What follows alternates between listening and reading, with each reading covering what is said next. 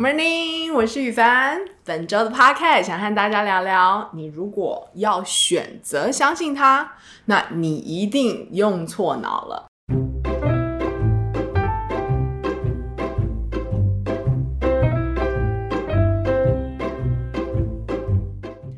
我有一个朋友在网上交了个男朋友。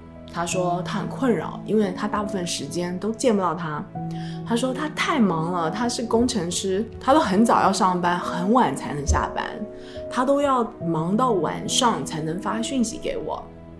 我有的时候十天半个月都见不到他，每天收到的讯息就只是我回到家了。我就问他，你怎么知道他晚回家真的是从办公室回到家的？他说我选择相信他。如果你必须要选择相信一个人，而不是直觉相信一个人，那你一定用错脑了。为什么呢？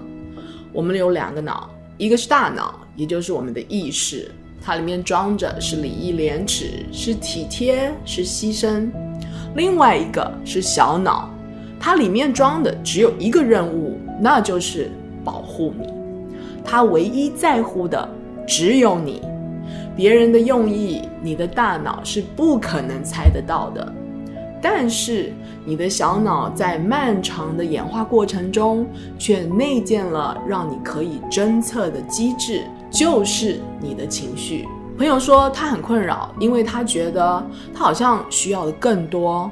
交往了这么久，他没去过他家，男朋友没有请他吃过一餐饭，更没有送过他礼物。讲完这些困扰后，他很不好意思地说：“我真的不想做一个要求很多、不体贴男友的女朋友。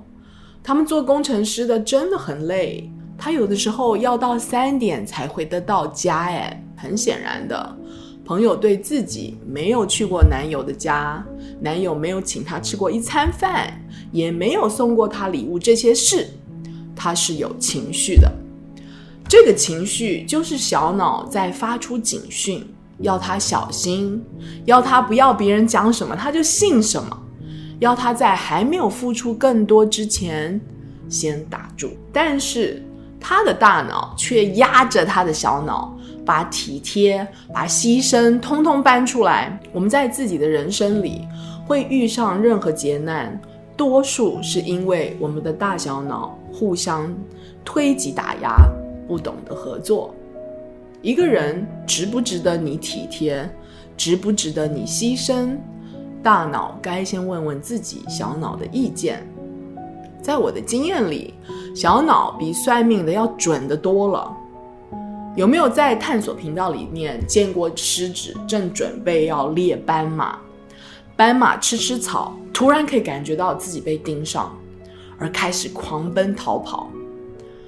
斑马他们跑是因为他相信自己的小脑直觉，但是有一个很大大脑的人类却可能会跟自己说：“我是不是错怪他了？